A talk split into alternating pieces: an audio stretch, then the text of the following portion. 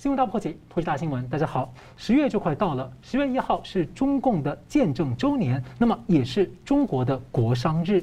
加上呢，这是中共明年二十大之前的一个十一，因此呢，中共可能又会提前要所谓的维稳布局。那么最近呢，红色极权恐怖是又一波侵袭过了深圳河，而香港的自由指标之一支联会被扣帽所谓外国代理人。六四纪念馆呢，昨天九号被国安处抄家搜索破坏。那正副主席在深夜被以煽动颠覆国家政权罪突然起诉，今天开庭，这是对大陆和国际社会的内外恐吓吗？同一天，中共当局声称要在未来五年所谓的完善全球人权体系。不过呢，让人担心，他对香港、对中国大陆那一套呢，是要进一步的来颠覆普世人权系统的定义。指鹿为马会不会变成一个全球化的一个现象？那么中共十一其实并不会好过日哦，因为也许有可能撞上 BBC 所说的欧洲在十月可能上演的立陶宛挺台湾的效应扩散。而这个九月呢，国际的变数其实不少。九月二十号加拿大选举，二十六号德国选举，二十九号日本执政党选举新的首相，结果都可能会加成立陶宛的效应，或者呢影响印太战略未来走向。而到了明年呢，美国的盟友伙伴有大选，至少有法国、澳洲、韩国、日本、捷克、台湾以及美国的其中选举。而至于不选举的中共呢，已经有六百天没有走出国门的习近平，在明年二十大能否连任的变数和压力是越来越多。美国持续的来踩中共的红线，对台湾的支持越来越公开化，而且鼓励盟友加入。美国对中共究竟下定战略决心的时刻该到了吗？我们介绍破解新闻来宾，台湾大学政治系名誉教授明居正老师。呃，主持人好，桑普律师好，各位观众朋友大家好。时事评论人桑普律师。主持人好，明教授好，各位观众朋友大家好。好了，美国华尔街的金融白左大佬索罗斯看空中国大陆，三连发文章批评习近平，还炮轰美国的基金巨头贝莱德投资中国是悲剧性的错误。那么，这让人联想，是否以索罗斯为代表的利益群体利益受损严重？索罗斯呢，不只是华尔街的金融大亨，他其实是美国民主党的重要金主，也是美国极左派势力还有全球主义者当中最具代表性人物之一，资助了许多左派运动。那么，在外界讨论可能存在的所谓的深层政府当中，索罗斯也经常被外界认为是其中的核心成员之一。请教两位，我们先请教桑普律师怎么看？说索罗斯的动向背后有什么玄机或解读的地方？尤其是明年二十大之前就要二十大要开了，那之前就有西方有一些部分的派系的看法，认为可以倒习不倒共啊，就对于这个共产党还有一些想法。那尤其说华尔街资本其实跟这个中共内部的这个权贵关系，过去那么多年来其实是千丝万缕的。所以您怎么看这三封信？您怎么解读？嗯。那现在索罗斯变成了一个金融黑嘴啊，按照那个中共的术语来讲啊，这个金融黑嘴的唱衰中共嘛，那就是讲到很多呃这样的话。但是如果我们全全称来看那个呃索罗斯的话，就会发觉到其实不然。他曾经在二零一零年的时候说过，中共是一个一个比美国更有效率的政府，甚至说美国是一个实现稳定跟公益世界的一个主要障碍。所以你看到它是白左一般的一个主流思想，就这个，我们叫西方左派的一个主流的思想。那主流思想，它思想里面它的重点是全球主义，它希望 imagine there's no country，就是一个全球国家，而不是希望每个国家、民族、宗教各自为政，希望成立一个大同世界。那这个地方也是西方左派的一个重点。第二个，深层政府、深层国家。那 Deep State DS 那也是非常重要的一个重点。第三个，亲民主党政府，开放社会的基金基本上是西方左派的一个大的阵营。所以你看到这种情况，我们可以姑姑妄称之为一个华尔街集团、深层政府的一个主要的一个那个露在头面上的一个人。那这个情况跟中共是不是真的要对决了？好，是不是现在倒习不倒共，还是两个都倒？简单一句话来讲，是反毛共、反习共，不反邓共，而且在意识形态上不反对温和的共产主义的。所以这个情况上，我会觉得说，他观念秩序方面没有说跟中共形成一个最大的决裂，但是却在利益跟策略上面有暂时的一个冲突。那个锁三篇啊，三篇文章啊，就是八一三、八三零跟九月六号这三篇文章，可以用一句话来说，第一篇第一篇是讲，就是你邪恶哈，第二篇是讲你愚蠢，第三篇是讲说我们走哈，简单来讲是三篇文章的意思。那第一篇文章，它是讲说习近平是开放社会的最危险的敌人。社会信用体体系是监控人民，中国人很多无辜受害非常多。强烈的民族主义是一个列宁式的政党，用恐惧跟暴力来维系整个国家。待会我们讲到一些重点，我先按下不表。这第一篇文章就你邪恶，第二篇文章是讲说你蠢啊，愚蠢啊，就说习近平不懂市场经济，打击民企，还有那个呃房地产，整个是一个骗局。他是上市民企，海外投资者损失惨重，就讲到自己的那个钱袋子啊就减少了，所以这个是很冤呐。第三个地方呢是讲说我们走，他看到 BlackRock 黑那个呃黑岩集团啊投资中国超过几十亿的美元，是个悲剧性的错误。他认为中国的企业基本上是党国的工具，风险很高，大家不要再投了。其实黑岩集团只是一个小咖，JP Morgan。摩根大通才是大咖，Credit Suisse 大咖，富达投资、景顺 Invesco 也是相对大咖的。这基本上叫大家不要再碰这个地方了。这个讲出来好像哎，是华尔街集团跟中共集团来了一个大决裂？但事实上不能这样说。你仔细看下去一些文字，你就看看得到，他的东西不是这么简单。八月十三号第一篇呢，就是索罗斯第一篇文章，他讲。邓小平成功的非常成功，他说邓小平意识得到西方比较发达，值得中共去学习，希望中共在西方主导的全球体系中崛起，而不是截然对立。这句话是什么意思呢？这句话的重点是在于说，你当一个好好的助手，不要喧宾夺主，反咬我一口。西方就是以这些华尔街、深层政府、全世界的全球政府集团是大佬，你中共只是一个跟我学东西的小弟，你顶多当个老二，也不要反咬我一口。就是这个地方是绝对不行，喧宾夺主，意思是这个意思，就是说要他想用这些文章来说，我是老大，你是老二，不要咬我。第二个地方是说，习近平正在全力寻求连任。打击私人的企业，意思是什么呢？是说你根本是损害到我们这些华尔街集团的钱袋子，口袋的钱被你抢，你是摧毁掉外资安全跟有利润的进入中国市场来投资，打压资本是你们的特色，所以要停止投资来报复你，要给你个下马威。他想做的是这一块，那这个意思什么样？就叫中共这个集习近平共产党集团，你也收手了。我们要去投资，在外面中概股，让我那个钱都没有了。你什么意思呢？就是完全是个利益的冲突，是不是意识形态的冲突？我不认为，因为白左左派、西方左派，某程度上都有一个社会主义跟的灰色草绳在那边联系着，而这个地方是很难完全被打掉，所以我才说反毛共。反习共，不反邓共，不反江共，不反胡锦涛的前期的共产党，因为这个地方就大家一起去赚钱嘛，闷声发大财，闷声发大财嘛。那现在是闷声发发不了大财，闷声被你直接打压的话，哎，就问题大。所以现在的情况是，他他文章提到啊，好像有制度性的变革。他说那个呃压制性跟民主性治治理体系的对决等等。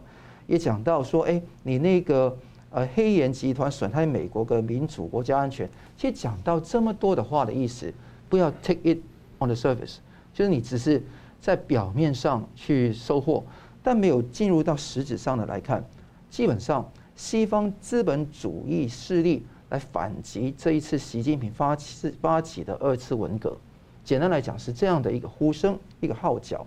另外的是对于中共啊。闭关锁国、长期对抗、内外的那个交迫的一种的戏虐，基本上是对你这样子，而且看懂中国经济疲软乏力，难以自力更生、更更新的更生，更加看得到内循环的不行。所以这个地方大局的来讲，这个地方，但千万不要大喜过望。所以中共也是回应索罗斯啊，他有在九月八号的《人民日报》有三个没有变，主要是非公有经济没有变，就是说这些东西是没有变，而且红着这些东西，这些呃西方左派势力。所以西方左派跟跟这个中共左派表面上在制度上有不同，但事实上它的很多意识形态有联系。所以这个地方不要大喜过望，以为说，哎，这个是大对决的时代来临。我觉得跟川普的时代是有很大的不一样，请大家注意。是那同样问题也请教老师，特别是我想要帮习近平喊冤呢、啊。大家都说他是总加速师啊，他只是加速啊。所以，因为他刚刚讲了很多的问题，不管是打压人权或者体制问题，其实中共没有变过嘛。很多人都说没有变过，只是说很多问题本来就在累积，就是说迟早要爆，刚好在这时候他加速而已。所以，明老师怎么看这个所三篇？那不能说不能说喊冤呢、啊，他毕竟是加速了啊，对，是这样的啊。那这样吧，我很同意刚才尚律师看法，不过。我把这问题再往前推一步哈，也就是说，白左的根源是什么？我们为什么叫做白左？白左，简单说是白色的左派。嗯，那其实左派最早就是白色的，最早左派不是黑色的。我们要先从很简单，先从马克思说起。马克思他认为他看见了人类社会的矛盾。看见了人类社会从农业社会一路走，走到工商社会或者我们所谓资本主义社会的时候，产生了哪些问题？这个问题看的是准确的啊，这我们必须说是准确的。他看见了阶级矛盾，看见了人的异化，然后看见了这个呃资本的这个剥削呢，这他都都看见了，这都对的。他的最大问题就是看见问题之后，我提出的解决的方案。是很荒谬的，因果关系有问题。因果关系有问题，就是我哦，看见问题在这里，我怎么去解决它？就他说啊，我要用暴力斗争，要用阶级革命，要用流血斗争什么等等去解决问题。所以孙中山诠释这个马克思，其实一句话很有道理，他说马克思呢是社会病理学家，嗯，他看见是社会病理，但他没有办法提出很好的药方。孙中山是读医的嘛，对不对？所以他用这个语言去表达。好，那么马克思这样东西呢，在一八四八年在欧洲推出的时候非常风行，风行多长时间呢？大家可能想不到，五十年哦，到一八九八年，那么到一八九八年之后，大家发现说，大家原来非常相信马克思啊，马克思讲的很有道理，为什么？因为当时科学主义起来，马克思又驾驭着表面上的科学的那个味道。所以给人感觉是科学的分析了人类社会变化的规律，大家觉得说了不起，太棒了。所以我们大家要福音马克思，要落实马克思。后来搞了五十年之后，发现说不太灵光了。为什么呢？马克思所说的那个悲惨的未来好像没有实现。为什么没有实现呢？因为西欧跟北欧很多国家也看见了马克思所所说的社会问题。但他不用流血斗争，不用阶级革命办法，他解决了。简单说呢，我这个，我第一，我开放那个投票权，让更多低层人有权来投票。当大家有投票权的时候，他们投出了能够照顾穷人的议员，也就是说，比较最最早社会主义倾向议员。这些人进到这个议会里面去呢，然后修改了法律什么的。用法律保障的方式帮助底层人呢，改善他们的生活，然后能够对抗资本家或对抗资本主义，所以不用流血革命，不用阶级斗争，但达到那个目标，简单说叫社会民主主义。好，那么这么一来呢，就所以时常社会主义就分裂了。那么那支固守马克思阶级革命、暴力革命那批人叫做列宁，那另外一批呢叫社民党，就北欧跟西欧这批，我就不举人物了。所以这两个意识形态一直存在，那么一支就变成了共产党，一支就变成了社民党或民社党。现在我们简称社会主义。好了，等到这个呃苏联这个壮大起来了，然后最后跟美国斗争几十年，大家觉得说看起来有希望的时候，啪一下垮掉了。垮掉之后，但是左派的思想还在。左派说我们要在人类社会打造个天堂。打造一个没有阶级、没有剥削、没有斗争的一个时代，可有点困难。因为如果人类社会没有阶级的话，那么人呢，他没有少了一个奋斗的目标。为什么？他想向上爬升，他便没有爬升目标。那我们长话短说了。另外一点就是，你如果没有剥削的话，人可能不会工作的。很不好意思啊，我们对人性的看法呢是比较比较悲观的。也就是人呢，你如果不去逼他，不干什么，有些他不做的了。所以为什么说社会主义养懒汉就这意思？好，但是我们必须肯定，就是说，你去照顾被压迫的大多数人，这个想法是好的。问题是你用什么什么办法来做？所以当这些激进派或者共产主义这派势力逐渐消亡之后呢，其实在西西方的社会里面出现一批想法，就是。我用温和渐进的手法去达到我们讲的共产主义理想，这些就是白左的前身，这就是索罗斯这批人相信的事情。好，那这样就产生一个问题：如果说我们用和平的方式去改造这社会的话，但是这社会原来有些机制是对的，比如说三权分立啦，然后呢，我抽一定的税啦什么的，如果这样是对的话，那怎么办？索罗斯这批人呢，他不是像我们想象的那么理想主义，虽然我们叫白左白左。他是脑袋里面有一部分白左想法，但是刚才桑律师也讲那件事情，就是他其实什么呢？他是华尔街后面的那批人的代表。华尔街这边是什么人呢？他们想赚大钱人，他们是标准的资本主义者。所以我们就看那个非常有趣的结合，就是标准的资本主义的想用钱去赚大钱这批人，居然有批人里面脑袋里面有些白左的想法，所以他两者是矛盾存在，但他自己不太觉得。他一方面就说：“哦，我有一些社会的理想；一方面我想赚大钱。”好，那这批人呢，在三四十年前碰到中共改革的时候，正好跟这些官僚资本主义呢一拍即合。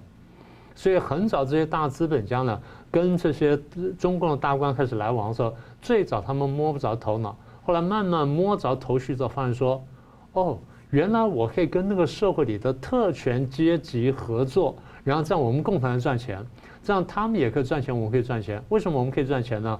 我们可以进到中国大陆那个广大的市场去，或者呢广大的工厂去，不管干什么，我在那边赚钱。那最后我怎么赚钱呢？我不断的编织梦想，我拿中国当做一个这个看起来是十三到十四亿人的这么一个大的市场、大的工厂也好，我把它包装成产品呢，卖到国外去。我卖各种各样的跟中国想象的基金啦，然后各种各样的这种财这个金融商品啊、衍生商品呢，一定要弄出来。这种东西钱滚钱到最后呢，务虚经济的结果最后是一定落空的嘛，因为你没有实体经济撑它，所以到最后就变成老鼠会一样，你要越做越大，越做越大，然后牛越做越大。索罗斯这边就是这样子，当他这个饼饼做的大的不得了的时候，你就不能戳破他。现在习近平做的事情是戳破他了。习近平，你看索罗斯前面没批评他，为什么现在跳出来批评他呢？因为现在他开始要去加强监管了，加强监管就怕钱流出去了，怕你们搞我了什么等等。那这样呢，影响到了这批赚大钱人的机会，也影响到了刚刚讲说这个呃华尔街人的机会。所以当他们的梦想被戳破之后，索罗斯就气愤地跳出来就讲他了，就批评习近平了。但是呢，他对习近平其实我觉得还有两个误解。第一个，他误解了习近平的目的，他只说出习近平要做这件事情，要搞什么文革，搞什么东西。他为什么要做这个事？大家说他割韭菜，他好好的赚钱，然后割一些韭菜，他干嘛一下割那么多？简单说，就是我们上个礼拜讲的，他不是不懂市场经济，他懂，但他现在没办法，他现在是要准备应对即将到来的跟美国的决裂跟脱钩，我要备战了，这是第一个想法。第二场呢，就是索罗斯的这个深层的目的呢，你仔细看一下，他索罗斯啊，他不想没有说我要打倒共产主义，他没有批评最后的理想，他批评就是你这种做法破坏了国外大资本进入中国市场的机会，这句话才是关键，这句话才是华尔街真正想讲的话，所以索罗斯讲的是，我不能说。呃，我最后要落实共产主义或落实社会主义等等，我只能说出共呃社会主义的最低纲领就是帮大家赚点钱，大家共同富裕起来啊，这点是好的。但习近平的做法是错的，所以我必须指出来，这他现在这三篇文章呢真正的目的。那如果说美国国会没有往这方向走，没有做到索罗斯想做的事情。我们可以预期，他还会有第四封、第五封，甚至第六封信出来。老师，我再追加短问一个，就是说，你觉得索罗斯这样有没有？他这样如果有没有误判，会带来什么样的一个问题？呃，他可他有误判，因为他没有判断到就是习近平真正最后要准备跟美国作战。那这个题目比较大，我们下次有机会再来说。简单说，就我认为习近平现在已经已经编织出一套他认为很完整的对美国的战略了。是。好，我们休息一下，我们继续回来探讨一下这个美军呢，最近是频踩这个中共的红线，那对台湾的支持呢是越来越化暗为明。我们休息一下，马上回来。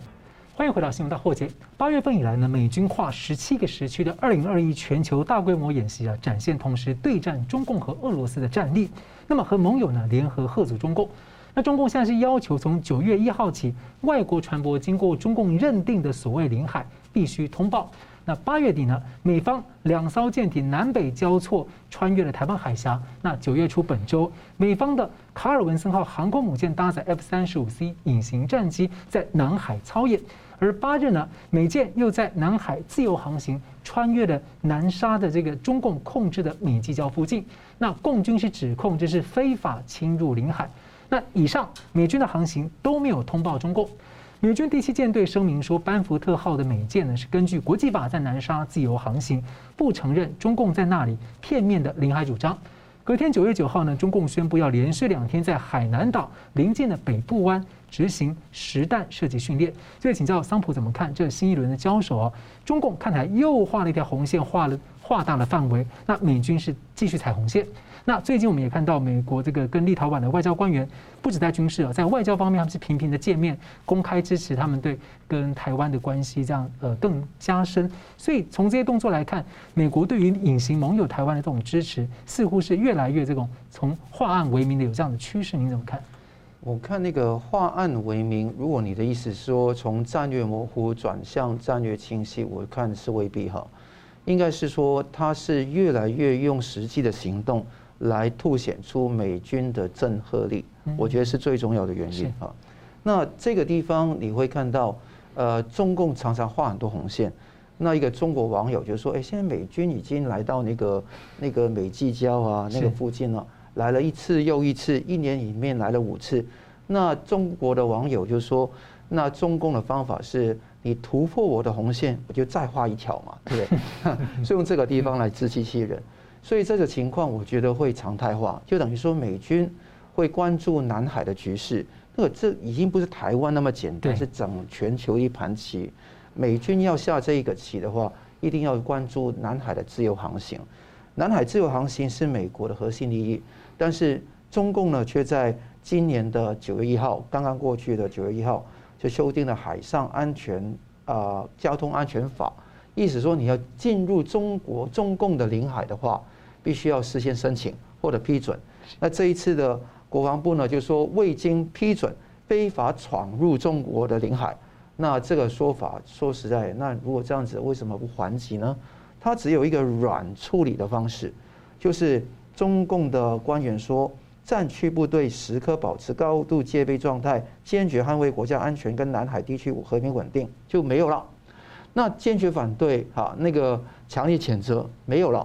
那这个情况，你想想看，如果有一批俄罗斯的军队、美国的军队经过中国的某一个领土、领海，会这样吗？会一点都不驱逐吗？那这个地方也是成为一个软肋。这个地方如果常态化之后，会不会引起擦枪走火的危机？这个也有可能。但是你看得到，所谓一寸领土、一寸领海都不能少。这个都是一个谎言，比如说图上看到十二段线，你可以把它画到人家的岸边 的地方，你实在是令人家非非常的愤怒。但你要突破它，就用实力。所以美军这一次的派遣卡尔文森号打击群，那个班福德号都是非常正确的做法。这第一个，第二个地方大家要注意的是，日本的自民党的外交部部长那个部会的会长哈参议员佐藤。正久就讲说，习近平企图吞并台湾，所以未来二二年到二七年这个五年时间是最关键的。日本有急迫的危机感，他说，美国、日本跟台湾都需要尽快成立外交国际防卫合作机制，来做好这个防卫的工作，否则为时已晚。就是一直都是我一直主张的，就是四方。安全对话里面能够把台湾加入进去，至少美日台也可以有这个安全对话，那个是非常重要。因为这个日本的说法是从日本的角度来看，如果今天中共解放军开到台湾来，俄国跟北韩都会造次，都会参战，那会引起大规模的那个地区的冲突，甚至是世界大战。所以这个情况他们是非常感感到忧虑的。那刚刚主持人问到说化暗为明，我觉得说明的顶多是威吓的力量越来越强，而不会单独的在美国现阶段不会承认台湾的那个呃所谓的复交或者建交问题，也不会暂时不会碰触得到究竟是要不要那个说承诺协防台湾的问题，因为是帮助台湾自卫跟协防台湾是两回不一样的事情。是，所以我觉得这个明不会出现。但会比较明亮的一点是，威慑力越来越强。但问题的隐忧也在这个地方。经过了阿富汗事件之后，那我们对于美军哈各方面的实力，大家都有一个怀疑，就是说你可能参战，但你是不是打下去？那你看那个阿富汗会有这样的策略的一个配备，全在总统一个人的心念，因为他是三军统帅。当然很多幕僚在旁边呢，但打仗的统帅还是带灯嘛。那现在如果面对这个情况，大家会有这个忧虑，所以引起台湾很多人就会忧虑说：“哎，美军会不会帮我们之类？”我觉得帮，我觉得是帮的机会是极大的。但是美国不会明说，但同时候台湾也要有自己的防卫的实力，那是非常强要强大。我们实力不一定很强，我们能做的东西不多，但我们连国防意识的培养，比方说真的有事情来到时候。我们是招架不住吗？还是有一个既定的 SOP 流程要处理？这个是我们现在台湾缺少的部分，所以我觉得值得好好的去做好这一块。是，明老师你怎么看？呃，你前面讲的很有道理哈，就是美国同时进行了两场大演习，那我们因为在亚洲，所以我们比较注意亚洲这一块。其实美国在另外一块呢，它同样也这么注重。所以简单说，他现在的目标呢是展示实力，吓阻战争。他不是希望打仗，他知道能打赢，大家也知道他真正要打的话能打赢，但是问题他不想这样做。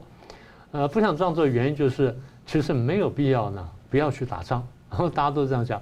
我们这个研究国际关系常讲说，战争是国际关系里面最激烈的现象，跟国家所使用的最激烈跟最暴力的手段。但并不是每个国家，尤其不是强国，时时刻刻想去打仗。虽然强国打仗经常被人家批评，我不是要帮美国辩护，我只在解释一个国际关系中的现象而已。好，那么美国既然同时去做这个演习，做两场演习，它其实呢有主战场跟次战场。现在看起来，美国的注意力呢跟这个欧美国家注意力呢，大概主战场呢有两个，一个在南海。一个在台海，那次战场呢有四个，一个在东海，一个在西太平洋，一个在黑海，一个在地中海，所以它有主次之分。那大家得看看清楚这一点，看明白这点之后，你才晓得说美国的设想是什么，他看见的国际局是什么，然后他可能应对的作为呢，最多到哪里，最少到哪里。阿富汗那件事情呢，当然他做的非常难看，我们才讲了，退军姿势难看啊。撤军姿势那么难看，人家会看不起你。你说我打球杀球杀得很漂亮，救球就没救成功，那救的很漂亮。他说：“哎，那动作不一不一样，那动作是有可能成功，他真的是运气不好，没做成功。一个很简单救球你没救成功，想说这么简单球都没救起来，那你就是不行嘛，是不是这样？大家会这样看你的问题。好，所以你前面说是不是他的挺台？其实刚才桑律师讲的很有道理。”他不是挺台，他是全面贺阻中共，也全面贺阻俄国。他在想这件事情，大家回想一下，这几个月以来，那当然这一两年以来都这么说，但特别这几个月来，那拜登上台之后，他跟各个盟友去交谈，谈到中共的时候，他用什么词去描绘中共？他说。我们不能容许中共去挑战以规则为基础的国际秩序，对不对？我们节目上经常讲这句话。那这句话什么意思呢？中共你经常在挑战国际社会上以规则为基础的国际秩序，所以你是一个挑战国际秩序的人。好了，所以当我们大家都认定说你是挑战国际秩序的人，那么赞成这个国际秩序国家就出手去维护这个国际秩序，就要去想办法去打击或至少去遏制那个想要挑战秩序人，就是要对付对抗中共。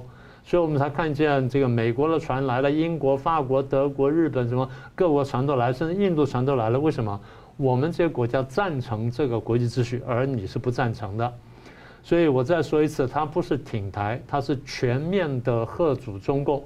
你在台湾挑战，我们吓阻你；你在南海挑战，我们吓阻你；你在东海、在钓鱼台，甚至在印度什么挑战，我们通通都会吓阻你。它是这个意思。而台湾呢，只是吓阻的主战场之一，这就我刚刚的意思了。好，那么如果是这样的话呢？那我们可以看到，中共说我冤枉，你们挑战我崛起啊什么的，你压制我，你看不得我强大，不是。第一，你原先答应过人家，你在南海呢不会化礁为岛，你干了。第二，化礁为岛之后，你说我不会军事化，你军事化了。第三，你不但军事化，你还内海化。今天你要求我们大家经过之后，你要去通报，你一步步在进逼，你就是挑战以基础以规则为基础的国际秩序嘛。你在南海这样做。所以你既然在南海这样做了，如果我们容忍你的话，那我们预计你在别的地方会得寸进尺，大家一定是这样想的。所以既然这样的话，我们每个地方都要对抗你，都要封锁你。所以南海我会这样对抗你，台海我这样对抗你，然后东海什么都会这样做了。那美国怎么反击呢？第一，我自由航行，我不承认你说的这什么领海什么，我就走过来，我也不通报，你有本事你打我打我看看。不是拳头大胳膊粗，而是我们大家认定，而且我们大家公认，你破坏了国际秩序。我们现在是对抗个破坏国际秩序的坏人的第一点。第二点，我来演习，演习告诉你说我我展示肌肉。你说我拳头大胳膊粗，是维护国际秩序本来就是要拳头大胳膊粗。警察的身体跟这格斗技能要比一般人要强。警察如果身体不够好，那警察做什么警察？警察打不过坏人的话，那坏人就就吃警察了嘛，不就这样吗？所以警察必须要有实力的，这很简单。这第二点，第三点就是军事演习不够，那将来我就来部署了。我或者布在金兰湾，或者住布在苏比克湾，或布在高雄港，或布在什么地方，反正什么地方能吓住你，我将来就要部署。这是将来我们要观察的下一个重点。好，再来就是我一个人这么来，你不相信是吧？好，我喊朋友来，那大家都来，那现在。来的最积极的，就你刚刚问到的日本。日本最近动作很多，第一呢，跟多国进行了多次的军事演习。这军事演习有海上的，有陆地上，还有巷战。是巷战，比方说最后是打到城市里面去，那在什么地方会打到巷战呢？我没告诉你，但我就是演练，你自己去想，我在哪边会打巷战。这第一个。第二，英国航母现在来日本停泊了。过段时间他会回去，他会待很长时间，但过段时间回去。但是英国说，将来会有两条战舰常驻亚洲，驻哪里？我们在研究。大家不要忘记，英国跟日本曾经是很长时间的同盟，从一九零二年开始，啊，所以他们是有着很长的情谊的。简单说就是，一旦国际形势需要，这些老的友谊可能会被翻新，重新恢复。啊，这第二个观察。第三个观察就是刚才提到这个台日非军事合作，呃，台日非军事合作，我看不太可能，啊，不太可能。简单说，说菲律宾的实力差得太远，不能发挥什么作用。但如果菲律宾要发挥作用的话，是美军在菲律宾发挥作用，这个是比较可能的。但是另外一个是比较可能，美日台军事合作，这个倒是可能。那到什么地步呢？我们将再看吧，因为我猜美国现在也不想把底牌掀出来。好，这第三个部分，第四个部分就是对南海现在风云紧急了，大家都说啊，南海现在紧张了，大家会摊牌了？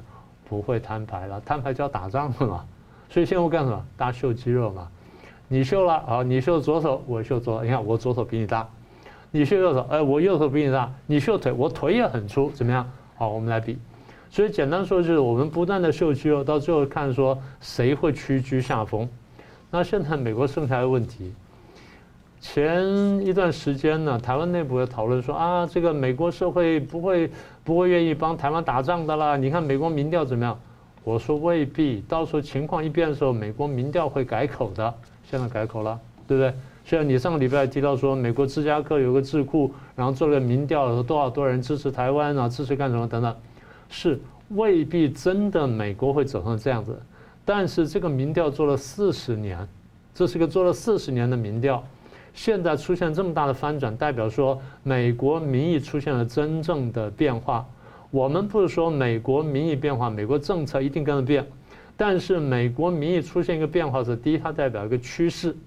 第二，它代表说，美国政府要往这边去走的时候，它可以更有利，它更不用担心民意的掣肘。简单说，将来一旦事情发生的时候，美国在处理台湾事务的时候，它可以更有力量，更有把握。是那。这样的一个呃国际民意的走向，其实跟二零一九年的香港的反送中的抗争等等有相当的关联。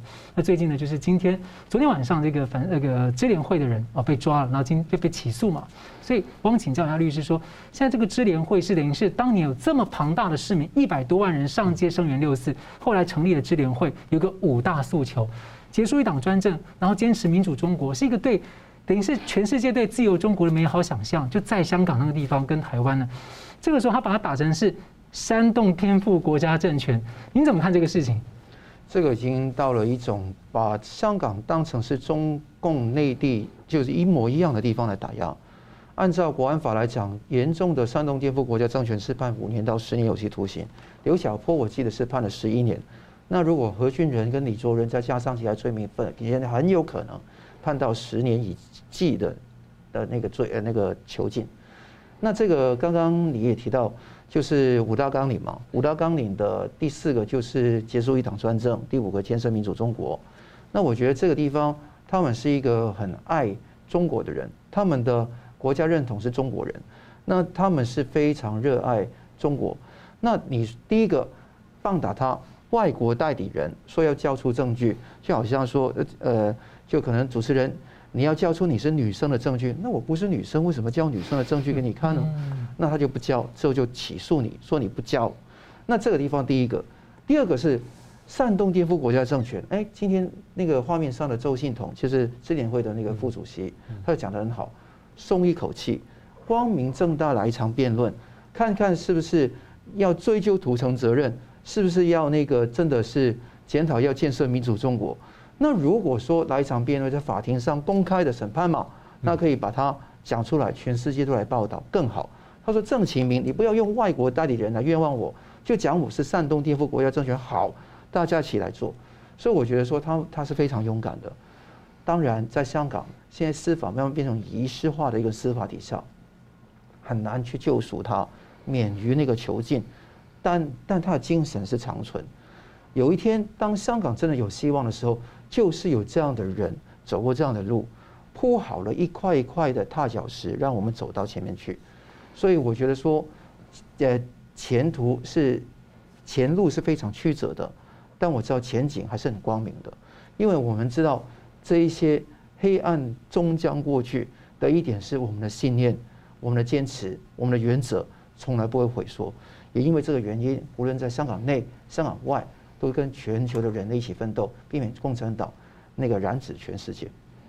好的，感谢。那我们休息一下，继续来关心另一个焦点，就是等下请老师总来解读说，像欧洲这个立陶宛呢挺台的效应似乎正在扩大，有可能在十月发酵，整个滚开。我们休息一下呢，继续回来。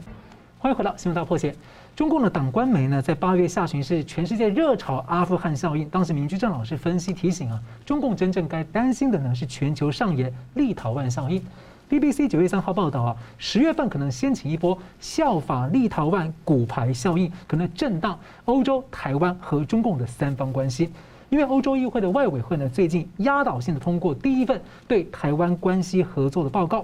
欧洲议会十月份要召开全会，就将表决。而正好十月一号、十号呢，正好是中共的见证，还有中华民国台湾的国庆日。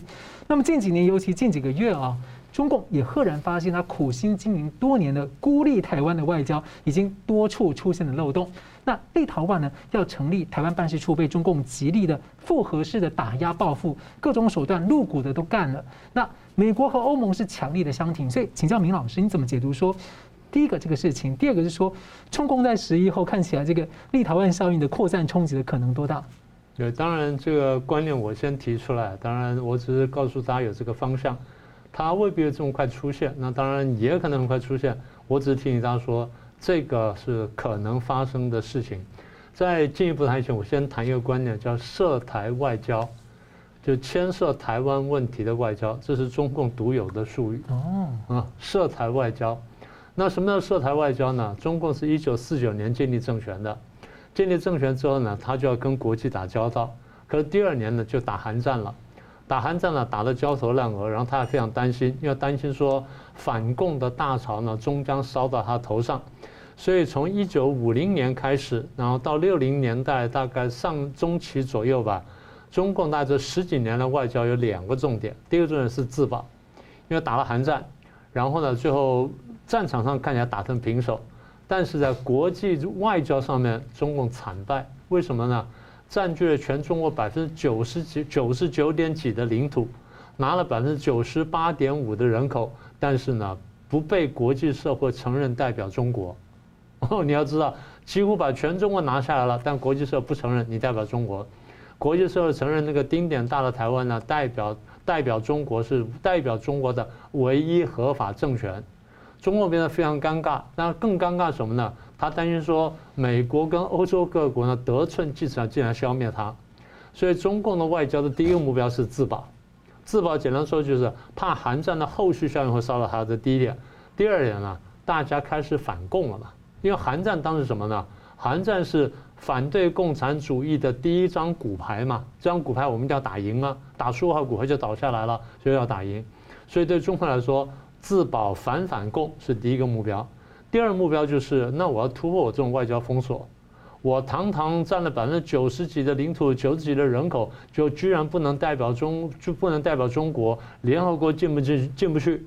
那台湾在那继续耀武扬威，还是五大这个强国之一，等等等，所以是可忍，孰不可忍。好，那么花了很大的功夫呢，但是没有很大的效果。这个效果从哪里跑出来呢？从苏联那边跑出来。苏联的军事强大，跟美国竞争，那美国受不了了。虽然美国的军事实力依然强于苏联，但心理上受不了了。所以最后尼克森基辛格说：“那这样子，我们来玩三角政治。”我们把中共拉起来去平衡苏联的压力，但为了使得中共这张牌变得更好用，哎，他进了联合国。美国倒不是完全希望他中共进联合国，但是呢，有点挡不住，因为你已经松口了嘛，所以挡不住啊，进去了。当中共进到联合国的时候，我们犯一些错误，然后说我们出来了。出来之后呢，中共进了联合国，他第一这个自保大概不是很大问题了，那剩下就是说我怎么面对苏联的压力。第二呢？他原来的涉台外交的重点呢，就变从斗争台湾转变成为外交孤立台湾，因为他在联合国里面代表中国了，我们不再代表中国，我们在国际上是孤立的。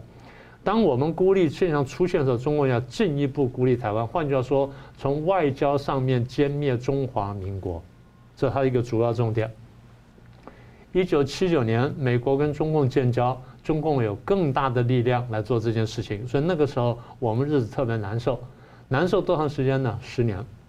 一九八九年六四事件爆发之后，哎，中共又出纰漏了，国际开始封杀他什么等等，但是呢，也不能完全赶出去，所以当时大家就有人问我说，当时我在台大教书了，人家问我说，那那个美国是不是就会呃不去承认中共，然后承认中华民国？我说应该没那么乐观。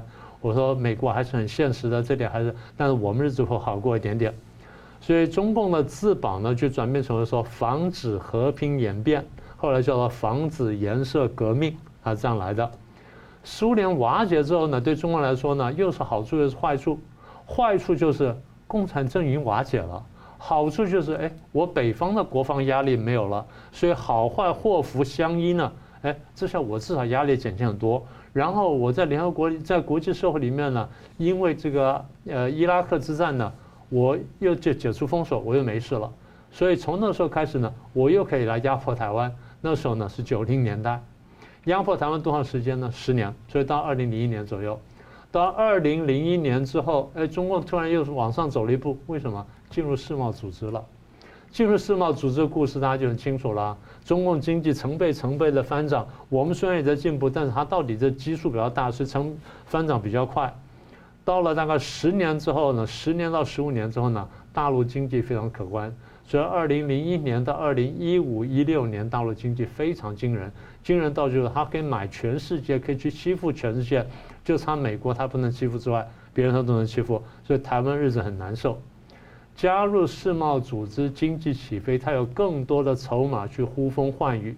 除了规规矩矩玩之外，他用这钱呢，用去玩黑人，去买人，去统战人，去压迫人什么的，干了更多事情。所以台湾只是更难受。转折点在哪里呢？转折点在川普。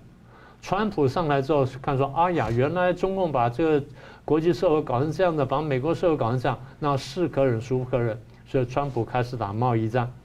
贸易战开打之后呢，很多问题慢慢浮现。然后中共又搞了香港反送中问题，就像刚才这个呃桑普律师说的，这个事情一步步走下来，香港问题使得中共跟国际社会开始对立了。大家觉得说你的价值观跟我们有很大的差异，那我们怎么对付你呢？我们来想想看，这个问题还没完，武汉肺炎爆发了。武汉肺炎爆发之后，大家慢慢看懂了，哦，你以一谋霸，然后呢，你又这个勾结世卫，你又放人出去传染全球，是可忍孰不可忍。问题还没过的时候，啊，南海又出问题了，我们刚刚讲过了，然后东海钓鱼台出问题了，海警法推出来了。然后雪上加霜，就是新疆维吾尔的雪棉花事件爆发，这些东西呢，让世界让这些先进国家觉得说，你的价值观跟我们差的实在太远了。第一呢，价值观差得太远，但你如果无足轻重，我们就算了。你价值观又差这么远，你又有这么多资源，你又在利用这资源做这么多事情，然后在伤害我们的、伤害我们的价值观跟我们体系的时候，我们有点受不了了。然后你又去威胁台湾，你又搞战狼外交。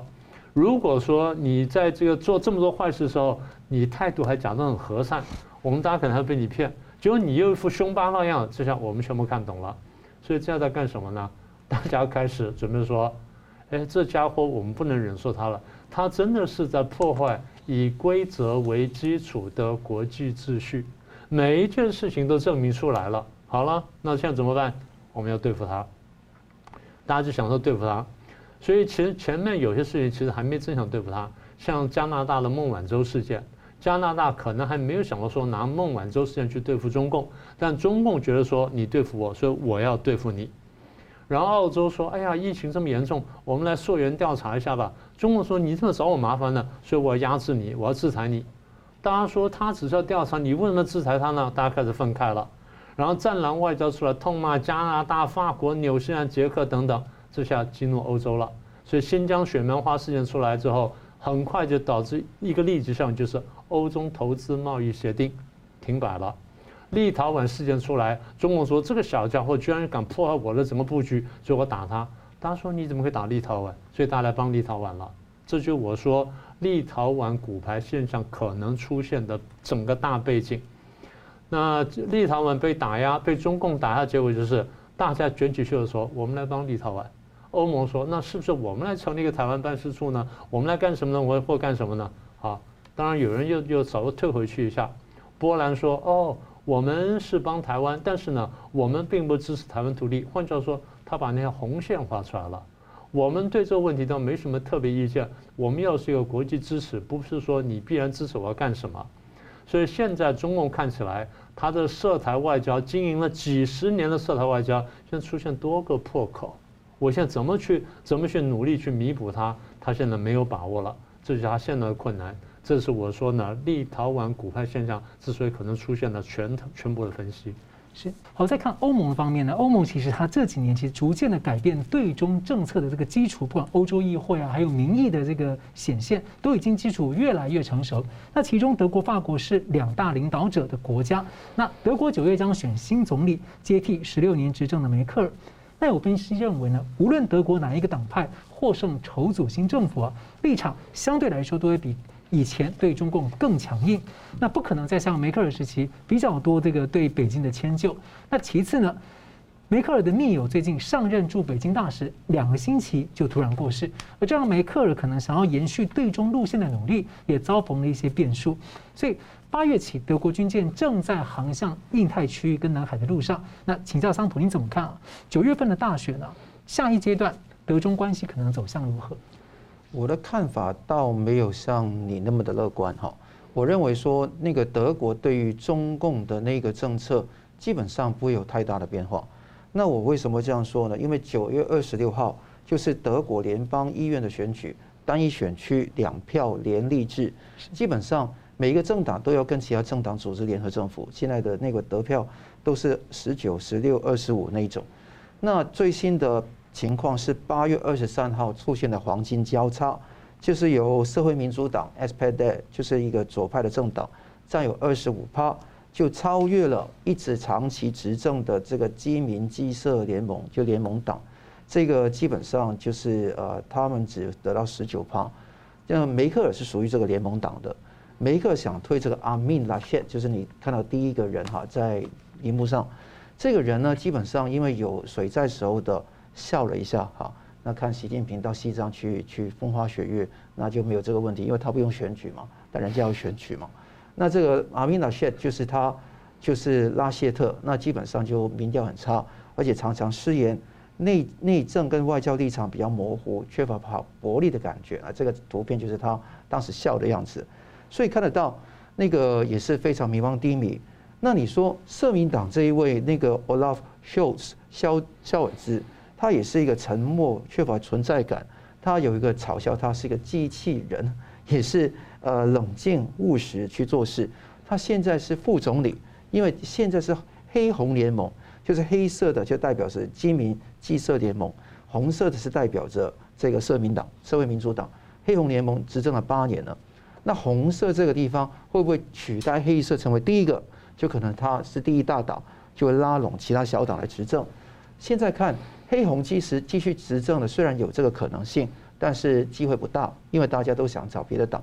所以大家就看旁边的那些政党，最大的是绿党，绿党有一个叫做那个啊 Annalena Baerbock 啊，这个贝尔伯克，贝尔伯克是一个女性的，如果她成为这个右边这一位，如果她成为这个女首相的话，那就的政策就非常像拜登，因为这个 Baerbock 对于中国来讲讲的话，跟美国民主党基本上是完全一样的，啊。比方说，欧盟应对中国进口进口的产品加关税，那个还更比拜登更狠啊！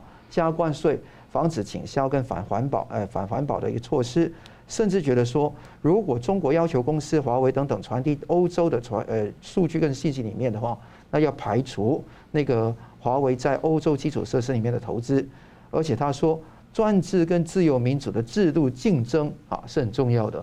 那最近那个拜登跟习近平在呃电话上通话。也讲到健康的竞争，我就后面常说，竞争是有游游戏规则为前提嘛，中共不遵守，何来竞争可言呢？还有一个地方是他这个 b u r b o k 是很反对“一带一路”强权政治，也是希望德国撤回北溪二号的天然天然气的管道，所以这个地方从中国撤资，逐步脱钩，靠拢美国，这个地方是那个绿党本身的一个想法，但他是左派，好，所以 SPD 跟那个就是社会民主党跟绿党都左派。保守联盟是中间偏右，那当然也有其他政党，因为绿党只有十六或十七趴的那个支持，比方说那个 FDP 就是那个社自由民主党拿到十三趴的支持，比较倾向商人跟右派。那另外有一个极左的叫左派党的 Die Linke，那也得到了百分之七左右的支持。还有一个叫另类选择党，那个是比较弱的，但是他有十二趴的支持，但没有政党愿意跟他合作，因为他就是真正的右派。那所以这个情况你会看得到，德国整个政治是比较左的，就千万不要用美国左右派来看德国。德国最右的政党基本上可能是达到美国民主党那个地步而已。但是你要想到，在整体的那个策略上面来讲呢，那我们要注意的是，德国无论是谁执政，尤其如果是 Olaf Scholz，就是 SPD 的这个那个呃他的领袖执政，还是基民党阿米拉谢来执政的话，我觉得。都会有很多的感觉，是他没有像梅克尔那么的，那个就是务实沉稳。那梅克尔也觉得说，如果那个副总理啊，这个 Olaf 呃那个呃 Scholz 真的是执政的话，那可能说会大幅的左倾，因为如果社会民主党不要这个基民党，他不要联盟党，完全用左派党或者用这个绿党来执政，因为他们三党加一加就可能超过半。那这样的话。很有可能导致一个结果是完全左倾。完全左倾的结果的最坏的情况是，就是那个跟中共的关系非常的微妙。大家知道说绿党它不是第一大党，这个女的呃这个女性的那个呃领袖，她不一定当选总理，他可能是一个部长部会，所以他不一定有说话的权利。所以就算他讲这么多的话，也不一定能够成为那个事情。所以你说风险大不大？我觉得很大。我觉得比较有可能是，呃，红色的社会民主党能够执政，那也是破除掉联盟党这么多年来的那个执政的局面。他拉拢绿党，如果不够票，因为二十五加十六还四十一，还差九趴嘛，那再拉拢，比方说那个左派党，左派党有七趴，刚刚好就形成一个比较左倾的一个情况，就会加税，好，就会那个摊派福利。增加最低的工时，还有那个欧洲进一步的整合，而且建多一点的房子，承认双重国籍，让留在德国的人取得国籍，这些左派的纲领会大幅度上升。所以这个地方是德国的政治。那就说拉谢特现在是那个看到是梅克尔的所谓的钦定接班人，他不没有亲了，他不是皇帝，他是希望他接班这个人了。他也说过一句话，让我很寒心的。他说：“西方应该避免掉入冷战的心态对抗中共，遏制中共可能会导致新的冲突，应该视之为一个可敬的对手。”哇，这一句话真的是令人家非常寒心。所以刚刚你讲到会不会说对中国中共好更加强硬这一点，我是呃比较忧虑的。那看下去，我觉得大概是维持现在的局面，尤其重要的是。德国的企业在中国要不要离开？这个地方是重要。如果你还是关顾梅克尔很关顾那些企业在中国的经济利益的话，我觉得继续下去对德国的那个长远的发展是不利的，因为这个已经不是竞争的问题，是一个那个善恶战正邪对立的问题。如果不从这个角度来看，就不能够了解国际局势的险恶。希望大家注意。另外一个议题是说，如果比较以走这个更偏左的议程的话，其实，在更偏左议程上面，中共上面有时候会有一些优势去专门控制，就像这个气候变迁啊、绿能啊，中共有很多的更多的条件去筹码了。没错，一旦讲到，比方拜登讲到，可以在气候变迁，可以在绿能啊，就是这些。还有一个更重要的是在移民，或者说在各方面可以互相呃配合的话，各位啊，如果这样的话。有很多商机在里面，很多猫腻在里面。用这个地方用钱权的交易、内幕的交易，也在那个地方可以蕴含在里面。所以这样的话，对于全球啊抗共的浪潮是不利的。好，节目最后我们请两位来宾跟我一分钟总结讨论。我们先请明老师。啊，那个索罗斯批评这个习近平这件事情呢，会不会走上全面批共呢？当然，我们说目前看起来不会，但是它可能会引发一件什么事情呢？引发一个大的辩论跟讨论的浪潮，这事情大概是会发生的。所以如果说他再有后面的四封、五封或六封信出来的话呢，这事情会越炒越热。那么对美国里面我们说过去讲的左右大战呢，会一定冲击。所以这件事情我们得详细观察。这第一点。第二点就是这个我们刚刚讲南海的问题呢，应该很明确，就是说美国现在是左右双拳进出，但是呢对亚洲呢会比较关注一点。呃，至于说这个阿富汗事件跟立陶宛事件到底哪一个效应会先出现呢？我们还得观察。但是大概对中共来说呢，他会做最坏的打算，所以相对来说对我们的压力会比较大。这第二个观察。第三个观察就是我们刚讲中共涉台外交，如果涉台外交在中国眼里面出现这么多的破口的话，那他会恐慌的，所以他对台湾的压力会增加。他会想办法翻盘，怎么翻盘呢？第一，他对台湾的压力会增加；第二呢，对于相应的欧洲各国，尤其中欧跟东欧各国呢，他会恩威并施，就希望你们不要跟着立陶宛去走。那么当然也希望说欧洲议会呢不要再往前走。所以台湾在这个问题上要谨慎应对。但是以现在趋势来看，就是中共将来搞砸的几率呢比较大，所以我们还是随时随地准备呃逮捕好机会呢，我们要推进我们的国家利益。是，张律师。今天讲到所三篇，那也讲到说是反邓共，呃，反对毛共跟习共，不是邓共，不是江共，所以基本上要直接说不是反对共产党本身，是反对钱袋子被挖空了。所以这个地方大家要有这个意识。那美国当然是，无论是现在拜登当政也好，也对于这个台海的局势、南海的局势非常关注，视为主战场。正正如明明教授所讲的，这个也是非常重要的一个呃战略上面的一个趋势。那大家看到礼拜三、我礼拜五也在这个节目里面讲到，日本会有选举，自民党总裁的选举，德国也有这一个九二六有这个大选，那这个是非常关键的。中共因素没有摄入到这里面是非常重要。我们上次礼拜三讲到这个自民党里面的亲中派，就是那个二阶俊博，这个也是一个很值得关注的一个点。另外的看到德国这个地方，如果给左派当道，会不会更容易跟那个跟中共就是会藕断丝连下去？所以我觉得这个地方，如果大家要看局势，不要一味的。尤其呃，不要像有些台湾的评论，一味的用唱响、唱唱响主旋律、正能量的方式来看新闻。我们要注意一些忧虑的地方，我们可以埋藏在心中。但我觉得，当一个评论一定要把一些可能出现问题的点讲出来，大家要有心理准备，而且及早采取措措施来防范。好了，非常感谢两位来宾精辟的分析，感谢观众朋友的参与。新闻大破解，我每周三五再见。如果您喜欢我们的节目呢，请留言、按赞、订阅、分享，并开启小铃铛。那么，感谢各位呢长期对我们的支持。新闻大破解团队呢将持续为您制作更优质的节目。